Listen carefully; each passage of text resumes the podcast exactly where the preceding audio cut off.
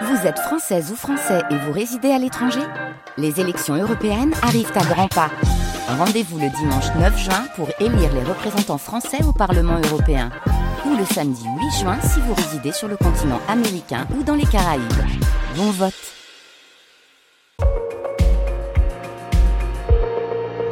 Les matins de France Culture, Guillaume Erner. C'est un procès déjà historique qui s'est ouvert ce lundi à Hong Kong, celui du mania de la presse, Jimmy Lai. Arrêté il y a trois ans après avoir commémoré le massacre de Tiananmen, le dissident pro-démocratie comparaît pour collusion avec l'étranger et menace sur la sécurité nationale.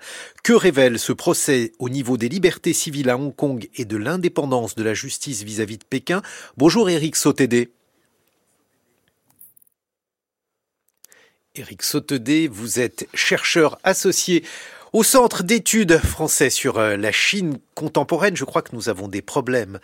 Pour euh, établir la liaison, il faut tout d'abord expliquer qui est Jimmy Lai. Jimmy Lai, c'est le plus vieux prisonnier politique de Hong Kong et il est devenu véritablement la bête noire de Pékin. Jimmy Lai, c'est tout d'abord euh, l'histoire d'un mania de la presse qui a fondé sa première publication très critique de l'appareil chinois, peu après que les chars chinois ont été envoyés sur la place Tiananmen, donc c'était à Pékin en 1989, mais à l'époque, comme vous vous en souvenez, eh bien, il était possible depuis Hong Kong d'avoir plus de liberté puisqu'on avait affaire à un système double. Je crois qu'on vous a retrouvé, Eric Sautedé.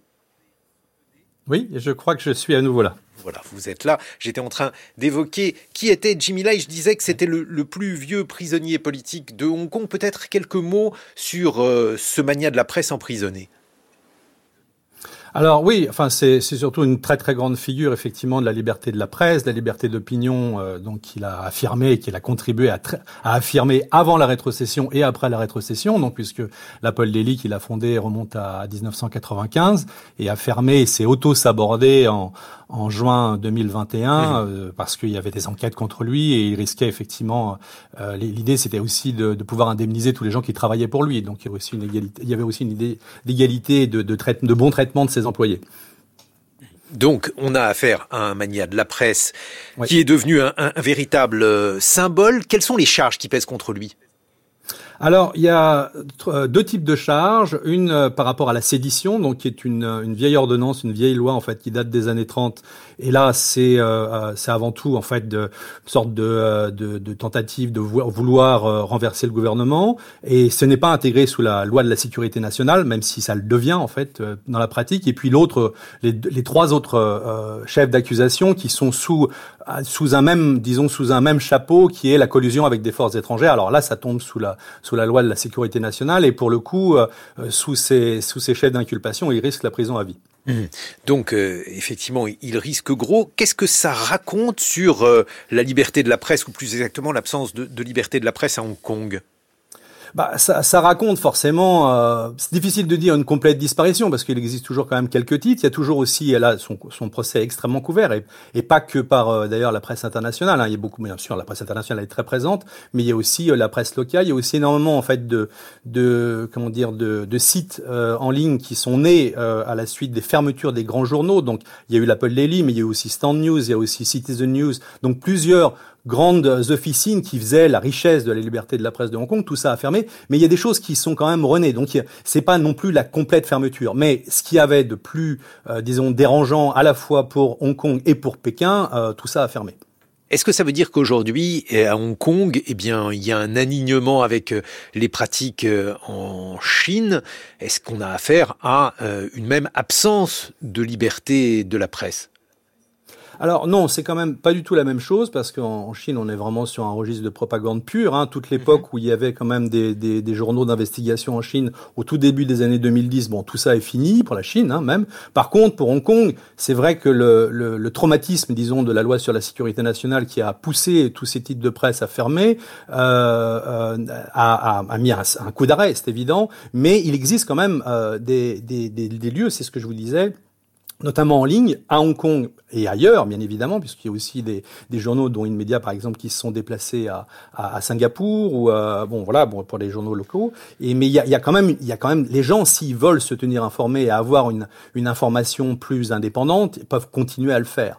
Euh, la seule chose, c'est que il y a plus du tout les mêmes interventions dans la presse, notamment des, bah, des éditorialistes. Il y a plus du tout les mêmes éditos. Il y a plus du tout les universitaires ont très très peur de d'écrire dans la presse. La plupart mhm. ont renoncé, enfin sinon tous d'ailleurs, ont renoncé à leur colonne dans la presse, alors que c'était quelque chose qui faisait la richesse du débat public. Mhm.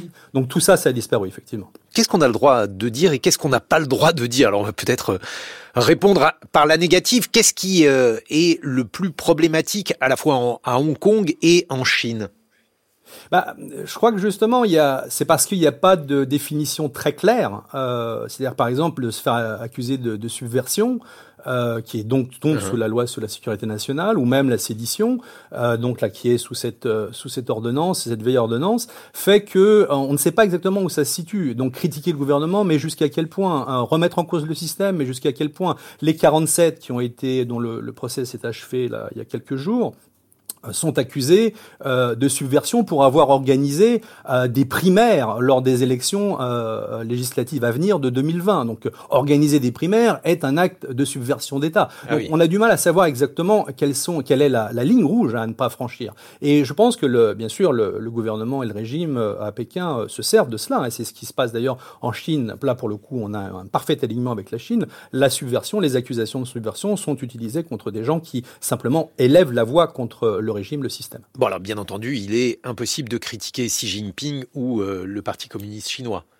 Voilà, c'est quelque chose qui est devenu, euh, bah, ce qui est devenu un complot contre l'État, c'est devenu de la subversion, c'est devenu. Et puis à partir du moment en plus où on le fait en allant le, plaider ailleurs, hein, avec la collusion avec des forces étrangères, euh, bah, les peines sont très très lourdes, hein, comme je vous le disais, euh, collusion avec des forces étrangères, donc trois chefs d'inculpation sur lesquels se retrouve euh, Jimmy Lai, c'est quand même la prison à vie. Hein. Mais alors, euh, s'il s'agit par exemple d'évoquer des points particuliers, par exemple l'écologie ou ce type de thème, est-ce que ça, par exemple, on a le droit de le faire, Éric Sautedé oui, tout ça, ça passe. Hein. Enfin, je veux dire, tout ce qui est de politique publique, euh, en, en... s'il n'y a pas de remise en cause du système globalement, s'il n'y a pas à dire, par exemple, que c'est le manque d'indépendance ou de vision, de perspective pour Hong Kong même de la part du gouvernement, euh, euh qui est d'une certaine façon, euh, je veux dire, qui peut être aussi une façon d'exprimer les choses, puisque on l'a vu pour le Covid, par exemple, l'histoire du Covid zéro, Hong Kong n'a pas du tout joué une forme de d'autonomie stratégique euh, à jouer, c'est complètement aligné sur la Chine. Donc remettre par exemple euh, le Covid-0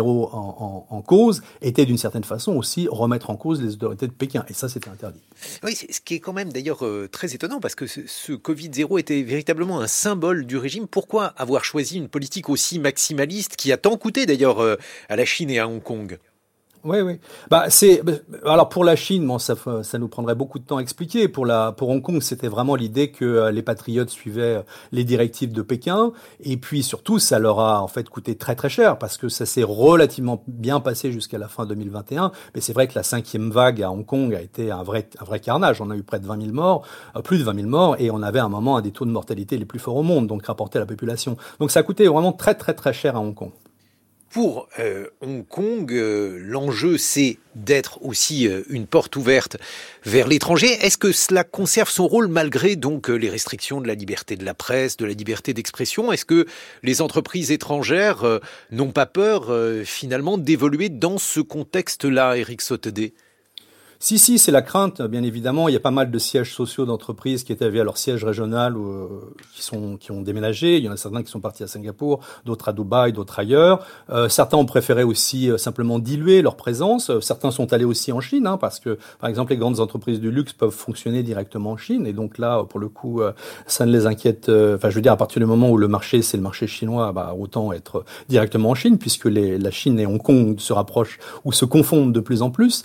se pose par contre effectivement la question de l'indépendance de la justice, se pose la question de l'accès à l'information, de la transparence, euh, et donc ça, bien évidemment, de, la plupart des chambres de commerce étrangères sont extrêmement inquiètes. Il y a un des investissements, comme vous le savez, de Chine à l'heure actuelle qui est très important dans les investissements directs. Il y a donc tout ce qu'on appelle le de-risking, le, le découplage, mm-hmm. le, le dérisquage, etc. Donc qui est en train de se passer. Donc c'est vrai que Hong Kong, il y a pas mal de gens qui sont partis, enfin beaucoup d'expatriés et pas mal de sociétés étrangères effectivement qui ont déménagé leurs sièges sociaux. Et puis on a les, les Hongkongais, hein. on a quand même une perte de la population de 270 000 personnes euh, euh, simplement entre 2023 et 2022.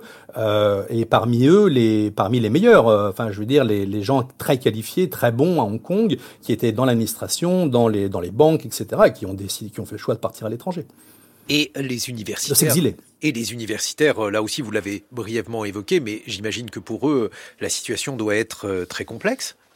Oui, il y a beaucoup d'universitaires, effectivement, dans les sciences sociales qui sont partis. Il y a un gros tournus. Là, pour la première fois cette année, euh, on a, en fait, dans les universités, un, une majorité d'universitaires qui sont, euh, qui sont nés en Chine continentale. Euh, donc, on voit qu'il y a un phénomène de remplacement, effectivement, par, euh, par, les, par les universitaires plus, enfin, qui viennent de Chine. La seule chose, c'est que Hong Kong cherche toujours à maintenir quand même son, euh, son rang international pour les universités. Donc il y a, moi je vois ce que j'enseigne à la fac, euh, il y a quand même les bibliothèques sont complètement, euh, je veux dire, ouvertes et, libres. Il n'y a aucun, aucune purge hein, des, de, des, des, ressources. Euh, on peut discuter quand même de beaucoup beaucoup de choses. Donc sont visés, ont été visés certains universitaires. Hein, ça il n'y a pas, a pas de souci là-dessus. Il y a notamment une universitaire à qui travaillait sur Tiananmen, qui n'a pas vu son, son, visa renouvelé, mais elle n'est pas la seule. Donc euh, sur certains sujets, enfin, vus comme très sensibles par Pékin, bien évidemment, euh, euh, les gens ne sont pas les bienvenus, mais l'université n'est pas aussi fermée qu'elle peut l'être en Chine quand même. Merci Eric Sautedé. Je rappelle que vous êtes chercheur associé au Centre d'études français sur la Chine contemporaine. Dans quelques secondes, avec Science, avec Alexandra Delbo, bien sûr.